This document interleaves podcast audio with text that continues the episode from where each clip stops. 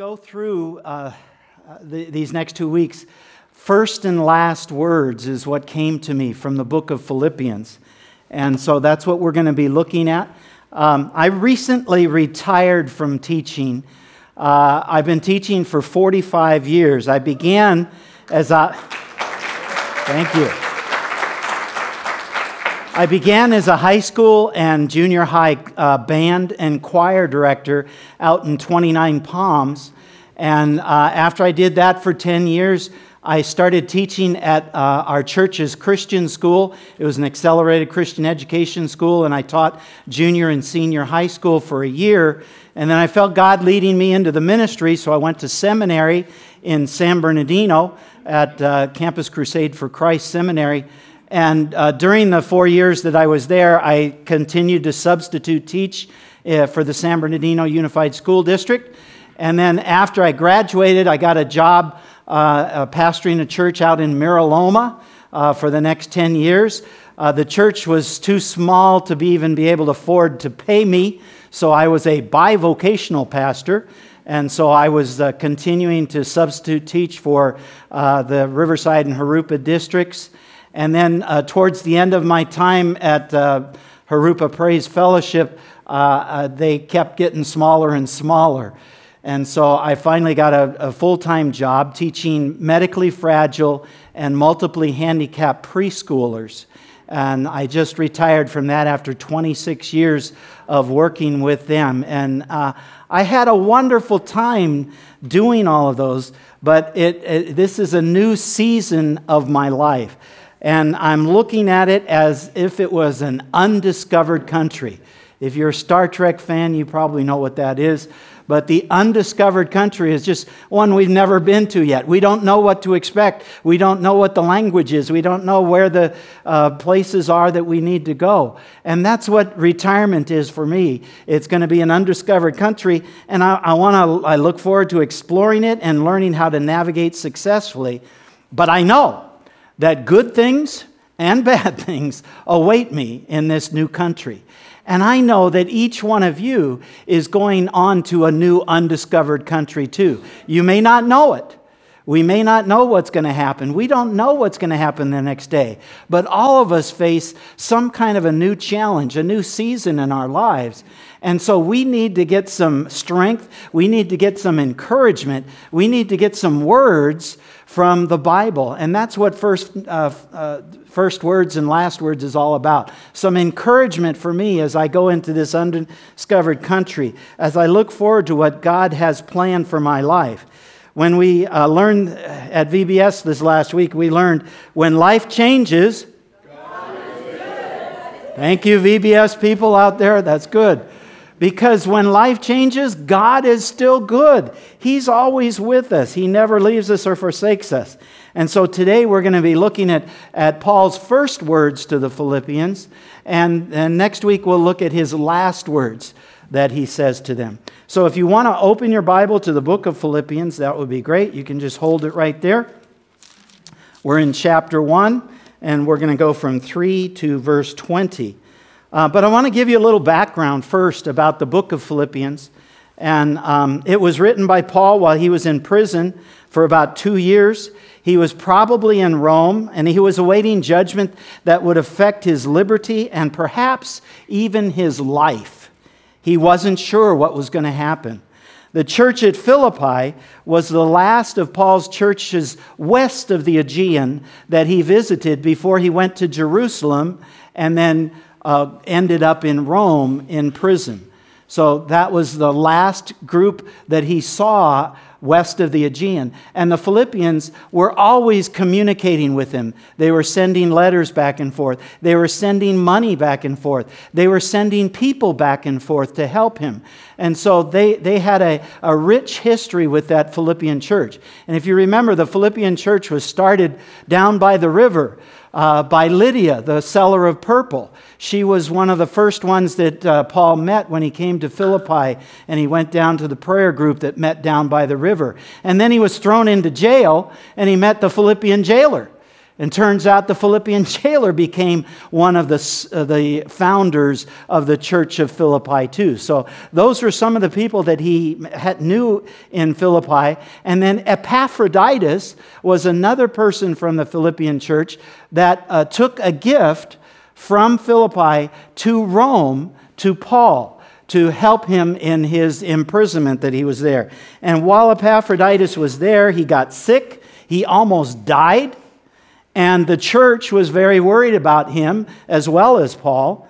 And so when Epaphroditus recovered, Paul determined that he would write to the church and to send it with Epaphroditus so that they would see and hear firsthand how God had saved him and how, God, how good God had been in their situation. And in this letter, we see the heart of Paul towards the church at Philippi and also his heart towards us, too. God's heart towards us. It's a book that's filled with joy. We've been singing about that this morning. Great worship time. Just being able to rejoice in the Lord because the joy of the Lord is our strength. And that's one of the things that Paul was saying over and over in the book of Philippians.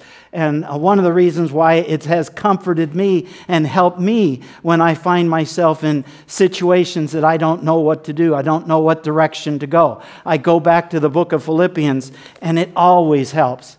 So let's start in the book of Philippians, starting with uh, chapter 1 and verse 3. Rejoice in prayer. I thank my God in all my remembrance of you, always offering prayer with joy in my every prayer for you all, in view of your participation in the gospel from the first day until now. For I am confident of this very thing, that he who began a good work in you will perfect it until the day of Christ Jesus. For it is only right for me to feel this way about you all, because I have you in my heart, since both in my imprisonment and in the defense and confirmation of the gospel, you are all partakers of grace with me. For God is my witness, how I long for you all with the affection of Christ Jesus. Wow, the very thought of Christian friends in Philippi gives Paul cause for gratitude to God. His gratitude is repeatedly linked to his constant prayer for his friends. God wants us to live in relationship with others in the church. We need to be taking time every day to pray for and thank God for all of the relations He has given us over the years. Paul's joy particularly comes from their wholehearted participation with him in the, in the gospel and their constant contact and supply. Their eager partnership was a sure sign of the work God of grace accomplished in their lives. For the past three years, I've seen that come to life here at Grace Fellowship in VBS, Vacation Bible School. If you haven't uh, been to that, you missed it. But you'll see a little bit of that at the very end, so hold on to that but I have seen the participation in the gospel of 60 or more of you coming out every day and faithfully giving out the love of God, the gospel of Jesus Christ to these children and to each other at the same time. That's the kind of wholehearted cooperation that Paul remembered about the Philippian church and all the things that they had gone through in starting the church and building up the church from its inception. And those are the kinds of things that Paul is remembering here with joy, and he's praying for them day in and day out. So, as I looked at this passage, I started to think about my undiscovered country, and I felt God was speaking to me three things. The first thing is for us to take time to remember and be appreciative of all the relationships that we've made through our life. Pastor Doug has told us repeatedly that our Christian life is all about relationships. It's relationships, one with another. That's what we need to do. Those relationships will last how long? Forever. Hallelujah. We're going to be with each other forever and we're going to be in that relationship forever. Now is the time to start building those relationships and working on those relationships. Michael J. Fox said this in Reader's Digest Every failure I have considered my own, but every success has been shared. You know, in my work in education, all through those years, especially over the last 26 years working with uh, the, the preschoolers, it wasn't me all by myself doing all that work. I had tremendous instructional assistants that were with me day in and day out. They taught me a lot more than I knew. There, I had uh, healthcare assistants that took care of all the medical needs. I had physical therapists that came in and helped me understand how to deal with those kids. I had occupational therapists that helped me to be able to feed them and do, that, do things properly. I had social workers come in and helping with their family situations. I had parents coming in telling what their favorite things are and what I had um, secretaries helping me to do all my paperwork and get those things in. I had administrators helping me to do all those things. And I had custodians that cleaned up my room every day after I messed it all up. I had this whole team of people that made my success possible. I couldn't do it without them. The same thing is true with the church. We can't do it without you. VBS would not happen without you. Thank you for what you've done. Thank you for your willingness to take time to do those kinds of things. And that's why we, we have success. Paul is excited about relationships. Paul is excited about those. He's rejoicing and he's giving thanks to God for all of those things. I read this in uh, Guidepost magazine. It, it, it talks about, um, well, I'll just read it. When I was 12 years old, I read a remarkable story called The Bishop's Candlesticks. The story captivated me as I read about Jean Valjean, a dark, filthy ex convict who is welcomed by a hospitable bishop. A meal is offered, a bed is made. But in the night, Valjean steals the bishop's silver and slips out into the darkness. Apprehended nearby, Valjean is shackled like an animal and marched back into the bishop's house. Ah, there you are, the bishop greets him. How is this? I give you the candlesticks too, which are silver like the rest. Take them now. Redemption thus comes to this man made despicable by an unjust world, and he becomes transformed uh, the transformed hero of Victor Hugo's enduring novel, Les Miserables.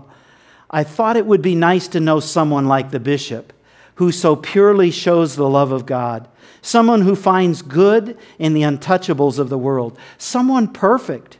Years flew by, and I look at that old bishop differently. He becomes not some holy apparition, but a mirror reflecting the face of God, which he discovers deep in the soul of Jean Valjean. The glow I finally discover has never been who the bishop is, but a reflection of what he sees in others. I smile fondly at my 12 year old self, the girl who thought there were perfect people in the world, the girl who already knew herself well enough to know she could never be one of them. Thank God for the bishop. His lesson is simple God waits in the faces of everyone we meet. Look and see. Find perfection in the seeing and not the being. Our relationships, we need to look and see the face of God in everyone we meet. When you look at the person to the left of you and the person to your right of you, look at, look at them to the left and the right. Look at the face of God. That's the face of God. When we were all together, we saw the face of God in every person that we saw. In, as we looked at the kids as they came, we saw the face of God. We need to look for the very best in people. We need to be able to develop those relationships. That's how you develop them. You see God in them. Um, Roberta Messner is one of my favorite authors, and she, she worked for Veteran Affairs for a lot of years, and then she retired, and um, she started going to yard sales looking for wheelchairs to give to the veterans that, uh, at the hospital because there was a big need for that. And so she, she was looking uh, all over the place, finally found one, told her the story to the guy, and he said, Take it, take it. And, and she said this Thank you for helping me discover a gift that only I can give. It put together her love of yard sales and something that was really necessary. And God gave creativity to bless someone, to see the face of God in that situation. I, I, I, I think that's what God is telling me as I go into this undiscovered country and you, that we need to look and see the face of God in everyone we come in contact with, to see them and, and to be on the lookout for the gifts that only you can give to people. God created you to be a blessing, but you need to choose to do that. You need to see God in every person that you meet. You need to make that a priority. And as I go into my undiscovered country, I don't know who I'm going to meet, but I know I want to see God, and I want to see God use me in that situation. So that was the first thing. The second thing is that we need to pray fervently for one another, to find out how people are doing, and to bring every need to the Father in prayer. Colossians 4 2 says this we are to vote yourselves to prayer, keeping alert in it with an attitude of thanksgiving.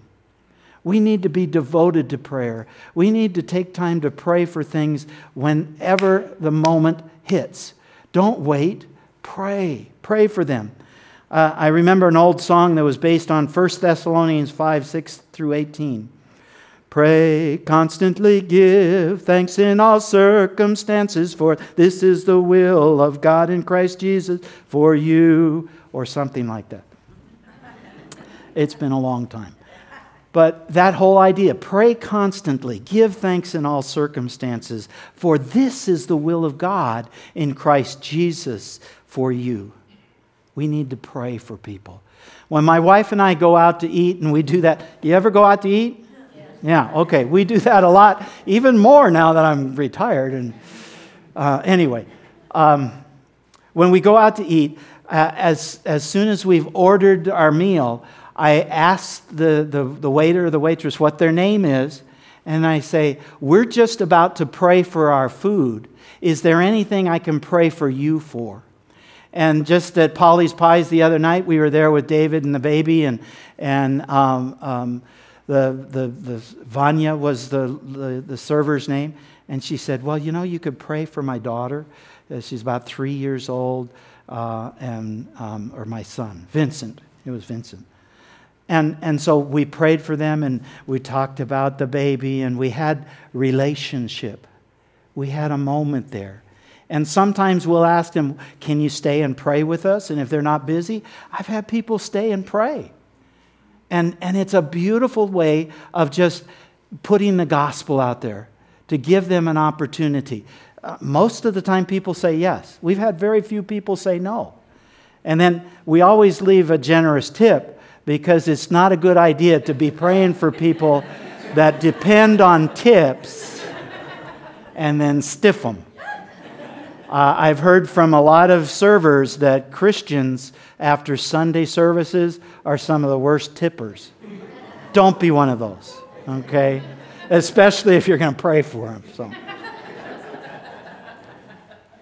And even all week long in VBS, I don't know how many times we had to pray, but we had to pray a lot, didn't we? Praise God, because it's stressful. There's a lot of things that happen.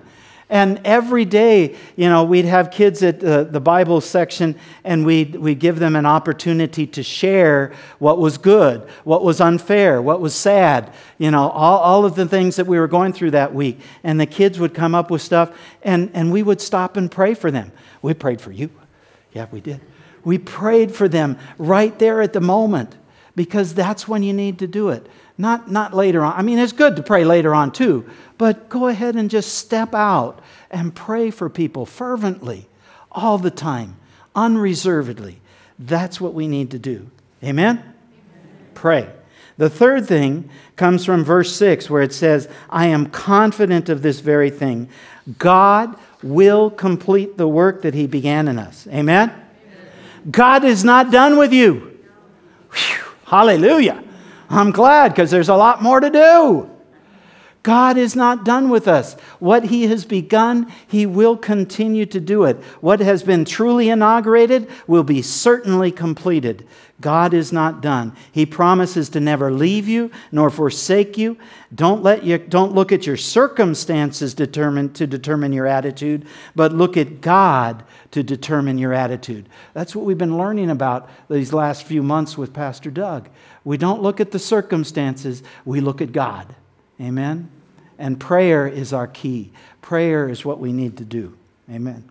All right, moving on. Verses 9 through 11 abound in love.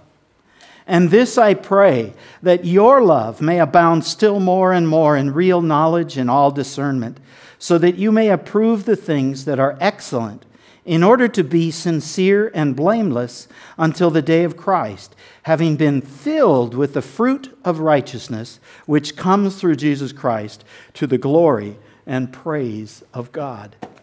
And I think this prayer encapsulates the purpose of the entire letter. I pray for you regularly, and this is what I pray that your love may abound more and more and more and more and more. If such love increases, it's going to remove the threats to their unity of heart and purpose that arises from clashes of personality and temperament. Things get heated sometimes in the midst of, of ministry. Sometimes we don't always agree, and we need to be able to uh, love aboundingly. We need to let love cover those times, and uh, we need to be able to, to, to stop those clashes. Later on in the book, he talks to Euodia and Syntyche and tells them to cut it out, love one another, work together. That's what we need to do. And this is his prayer that we ought to love everybody. Uh, Bob Goff wrote a book called Love Does and Everybody Always. And in it, he says that when it comes to love, we've been called to be rivers and not reservoirs. Don't try to cherish and hoard the love that you receive, but instead, recklessly, with abandon, give it away. And we had tremendous opportunities at VBS to recklessly, with abandon, give love away. Uh, 1024 every day was a wild party of things happening outside there. You'll see some of those things, some games that they did. And we recklessly loved one another. And we, we had a wonderful time. It was that kind of stuff that we need to do. God is with us, God wants us to, to love all the time. Look for opportunities to love. Allow the Holy Spirit to lead you in loving, giving love away to those you come in contact with. Um, now, another thing that Paul says, he says uh, that you may abound more and more in real knowledge and all discernment. So, one of the things that happens, there are grave dangers when emotion is uncontrolled by intelligence. When emotion is uncontrolled by intelligence, there's grave damage that can happen, uh, such as um, a parent who says they love their child so much that they continue to bail them out of every situation they get into when they get in trouble. Instead of letting them suffer the consequences and learn and grow up and become an individual, they keep bailing them out. That's love without intelligence. You, you, you, don't want to have that in the church. And then the opposite side of that is that um, Okay, where is it? There's a danger, and it's also dangerous when knowledge is divorced from love. Uh, such as a very Christian father who decides when he hears that his daughter has become pregnant that she is disinherited and she has to leave and she has to get out because what she did was wrong. That's not love. You've gone the wrong way. You, you, you've become too hard. The letter of the law is killing, and we need to have love. You need to have that balance between the two. You can't just do one or the other. There needs to be that balance. The truth of the gospel is liable to be subverted where ignorance and faulty judgment provide a ho- foothold for false teaching. True knowledge and depth of insight will enable believers to discern what is best among the good. And as Calvin says, knowing what is good or expedient as against empty subtleties and speculations. Both are necessary, and they come from a growing insight into the character and will of God. Where do you get wisdom? Where do you get knowledge? Where do you get discernment? From this, from this book. Why don't you turn in your Bibles to Deuteronomy chapter 17? Back then, the king was the leader of the children of Israel. And the king was tasked uh, with learning the Word of God. And we are kings and queens today. Amen? God has given us an authority just as kings and queens. And so this is for you as well as it is for the kings back then uh, chapter 17, verse 18. Now it shall come about when he sits on the throne of his kingdom, he shall write for himself a copy of this law on a scroll in the presence of Levitical priests. It shall be with him, and he shall read it in all the days of his life, that he may learn to fear the Lord his God by carefully observing all the words of this law and these statutes, that his heart may not be lifted up above his countrymen, and that he may not turn aside from the commandment to the right or to the left, so that he and his sons may continue long in his kingdom in the midst of Israel. And we've all heard 2 Timothy 2:15 that says we are to study to show ourselves approved unto God, a workman that rightly discerns the word of God. Both of these passages tell us how important it is for us to get the Word of God into us. You know, the king was supposed to handwrite every word of the Scripture and he was supposed to have help. The Levitical priests were supposed to be there to explain to him and tell him what he was writing and what it meant. What do you do about it? How do you live that way? And so they had this conversation, they had this relationship going, and we need to be doing that too. We need to be reading the word, we need to putting it in, but we need to be hearing from other people to get wisdom and insight and discernment about uh, doctrine. We have Doug here to give us doctrine. Praise God, what a wonderful resource that is. When you're not sure about something, you can go call Doug or you can call one of the elders or you can look at somebody around here and ask them too. Anybody. God, God wants to use us in relationship with one another to build up our knowledge of the Word of God. We need to do that, and we're to follow it. We're to do it day in and day out. Um, and, and during the week, this, this week, Doug reminded us that as we're pouring out our love, as we're pouring out our forgiveness, as we're pouring out all of the things to the people that we meet, we need to fill up. We, we can't go out there with nothing. We've got to fill up. We're rivers, not reservoirs. We, we've got to let it flow through us. It can't just sit there and stink, it's got to go out and but we've got to put it in. And that's what uh, was important. And uh, you know i know that's what we all need to do. We need to get more of the word of god in us and then live it out. That's, that's part of what paul is saying. That's what his prayer is for those philippian believers that they would do it uh, in um, with knowledge and all discernment. Okay and then at the very end of that section, verse 11, it says, having been filled with the fruit of righteousness.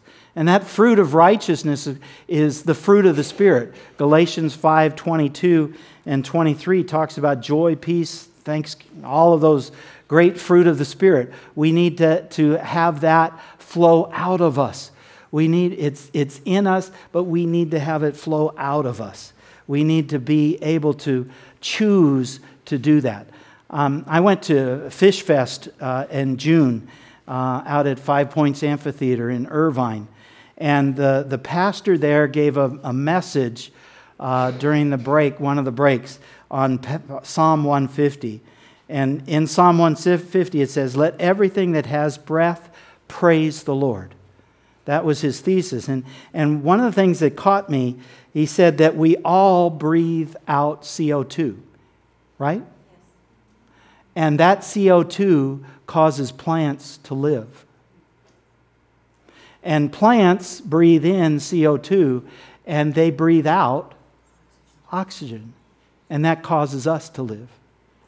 And, and his, his idea was that nature has been hardwired to keep us alive and for us to breathe out so that someone else will live and for someone else to breathe out so that we can live.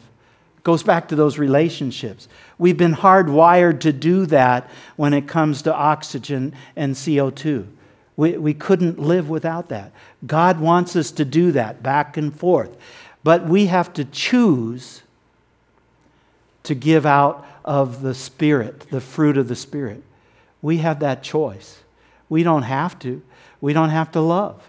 We don't have to do those things, but we have to choose. And I think that's one of the things that, that I need to be reminded of, to make those choices. Several years ago, my wife uh, put together an encouragement uh, folder. And she got together all kinds of things uh, from all different sources because life is wild. Amen? Life is wild, and when things get wild, you need something to, to fill you up and to, to help you through that. And so, one of the things that she uh, found was this called The Choice is Mine. And this is about choices, it's all about choices. I woke up early today, excited over all I get to do before the clock strikes midnight. I have responsibilities to fulfill today. I am important. My job is to choose what kind of day I am going to have. Today, I can complain because the weather is rainy, or I can be thankful that the grass is getting watered for free. Today, I can feel sad that I don't have more money, or I can be glad that my finances encourage me to plan my purchases wisely and guide me away from waste. Today I can grumble about my health, or I can rejoice that I am alive. Today I can lament over all that my parents didn't give me when I was growing up, or I can feel grateful that they allowed me to be born. Today I can cry because roses have thorns, or I can celebrate that thorns have roses. Today I can mourn my lack of friends, or I can excitedly embark upon a quest to discover new relationships. Today I can whine because I have to go to work, or I can shout for joy because I have a job to go to. Today I can complain because I have to go to school, or eagerly open my mind and fill it with new, rich tidbits of knowledge. Today I can murmur dejectedly because I have to do housework, or I can feel honored because the Lord has provided a shelter for my mind, body, and soul. Today stretches ahead of me, waiting to be shaped, and here I am, the sculptor, who gets to do the shaping. What today will be is up to me. I get to choose what kind of day I will have. Choices. It's all about choices.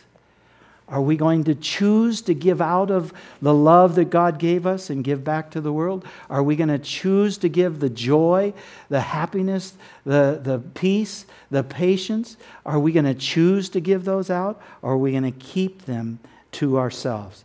We have that choice as we walk through this undiscovered country of life. We have the choice. I read this in the Daily Bread recently.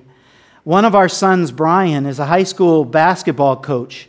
One year, as his team was dribbling its way through the Washington State basketball tournament, well meaning folks around town asked, Are you going to win it all this year? Both players and coaches felt the pressure. So Brian adopted a motto play with joy. I thought of the Apostle Paul's last words to the elders of Ephesus that I may finish my race with joy. His aim was to complete the task Jesus had given him I have made these words my motto and my prayer. May I run and finish my race with joy. Or as Brian says, may I play with joy. And by the way, they did win the state championship that year. We all have good reasons to get grouchy, discouraging news, everyday stresses, health problems. Nevertheless, God can give us joy that transcends these conditions if we ask Him.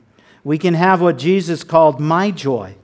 Joy is a fruit of the Spirit, so we must remember each morning to ask Him to help us. May I play with joy. Richard Foster said, To pray is to change. This is a great grace. How good of God to provide a path whereby our lives can be overtaken by joy. We just need to pray. We need to ask God, and then we need to be filled with that joy. Amen? And then the final section God is in control. The last section. Now, I want you to know, brethren, that my circumstances have turned out for the greater progress of the gospel, so that my imprisonment in the cause of Christ has become well known throughout the whole Praetorian Guard and to everyone else, and that most of the brethren, trusting in the Lord because of my imprisonment, have far more courage to speak the word of God without fear. Some, to be sure, are preaching Christ even from envy and strife, but some also from goodwill. The latter do it out of love, knowing that I am appointed for the defense of the gospel. The former proclaim Christ out of selfish ambition rather than from pure motives, thinking to cause me distress in my imprisonment. What then? Only that in every way, whether in pretense or in truth, Christ is proclaimed, and in this I rejoice. Yes, I will rejoice, for I know that this will turn out for my deliverance through your prayers and the provision of the Spirit of Jesus Christ, according to my earnest expectation and hope that I will not be put to shame in anything, but that, with all boldness, Christ will even now, as always, be exalted in my body, whether by life or by death. The Philippians were very, very concerned about how Paul's situation would turn out. And Paul is assuring them that it has turned out to further the gospel, for the progress of the gospel. That's, uh, you know, it's not there, it, it didn't diminish the, the furtherance of the gospel, him being in prison. Paul assures them because every four hours, a new Praetorian guard from the, the Roman emperor was chained and given a presentation of the gospel. What an opportunity. For two years, every four hours, a new guard. And it became well known in the emperor's household. Paul was not the emperor's prisoner, but he was Christ's prisoner. People were being encouraged to preach the gospel for either good or bad reasons. Some were preaching out of goodwill and love in defense of the gospel with pure motives and in truth. Hallelujah. Others, they preached out of envy and strife, selfishly ambitious for wages or hire, not authentically, but sowing discord and distress. You know, it wasn't that they were preaching false doctrine, they were teaching the right doctrine, but they taught it for the wrong motive. And we have some of that in the church today, too. There are people that preach the right gospel, but for the wrong motive. They're just in it for the money, they're just in it for one thing or another. But what does Paul say? What then? What then? Paul rejoices that Christ is preached. Those preaching for wrong motive, you know, even though it wasn't false doctrine, the message was true, and God's word will not return void. That was Paul's truth. He knew that it was turning out for the best part of the gospel. And his situation has led to Christ being exalted and preached with boldness and without shame.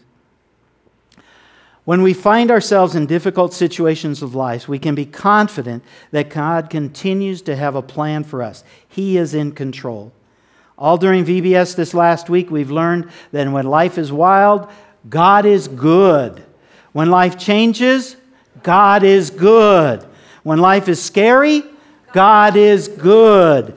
When life is uh, good, God is good. When life is unfair, God is good. When life is sad, God is good. All of those things, we learn that over and over and over. God is good, even when life gets tough, even when you're in prison, like Paul was. Let me share a story about a guy named Harlan Popov. He had no idea what turn his life would take when the doorbell rang early one morning in 1948. Without any warning, the Bulgarian police took Harlan away to prison because of his faith. He spent the next 13 years behind bars, praying for strength and courage. And despite horrible treatment, he knew that God was with him, and he shared the good news of Jesus with fellow believers, and many believed. God is good. In the account that we've heard from Genesis about Joseph, he had no idea what would happen to him after he was mercilessly sold by his angry brothers to merchants who took him to Egypt, sold him to Potiphar. He found himself in a culture surrounded by people who believed in thousands of gods. To make things worse, Potiphar's wife tried to seduce him. When Joseph refused repeatedly, she falsely accused him and he was sent to prison. Yet God didn't abandon him. Not only was he with Joseph, but he also gave him success in everything he did. He showed him kindness and granted him favor with those in authority. Even though he was in fear, Joseph must have felt some fear, but he remained faithful and kept his integrity. God was with Joseph in his difficult journey, and he had a master plan for him. And he has a plan for you and I too. God is in control. That's basically what Paul is saying to the Philippian believers. No matter what your circumstance, no matter what's going on, it's all going to work together for good because God loves you and He has a plan for your life. And we can be confident in that. He's going to finish the good work that He began in us, He's going to do the work. And so, in conclusion, I feel like this undiscovered country of retirement that is before me. God's been telling me to trust Him no matter what happens or whatever comes up. I'm to rejoice always. We're to rejoice always. I need to cultivate my relationships within the church by praying for and loving recklessly and with abandon. I need to love and pray for others outside the church with the same reckless abandon. I must study God's word daily to show myself approved, a workman that handles the word properly, having real knowledge and all discernment.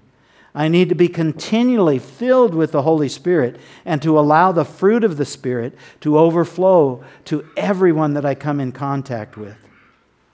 That's what God is telling me as I look forward to my undiscovered country. And I believe that's what He's telling you as you look forward to your undiscovered country. You may be going through some difficult times, but God is with you. And God wants you to do thus those simple things to love people, to do those things. I'd like to, uh, in closing, I'd like to share a song that I believe encapsulates those ideas. This is by, uh, called Reason by Unspoken.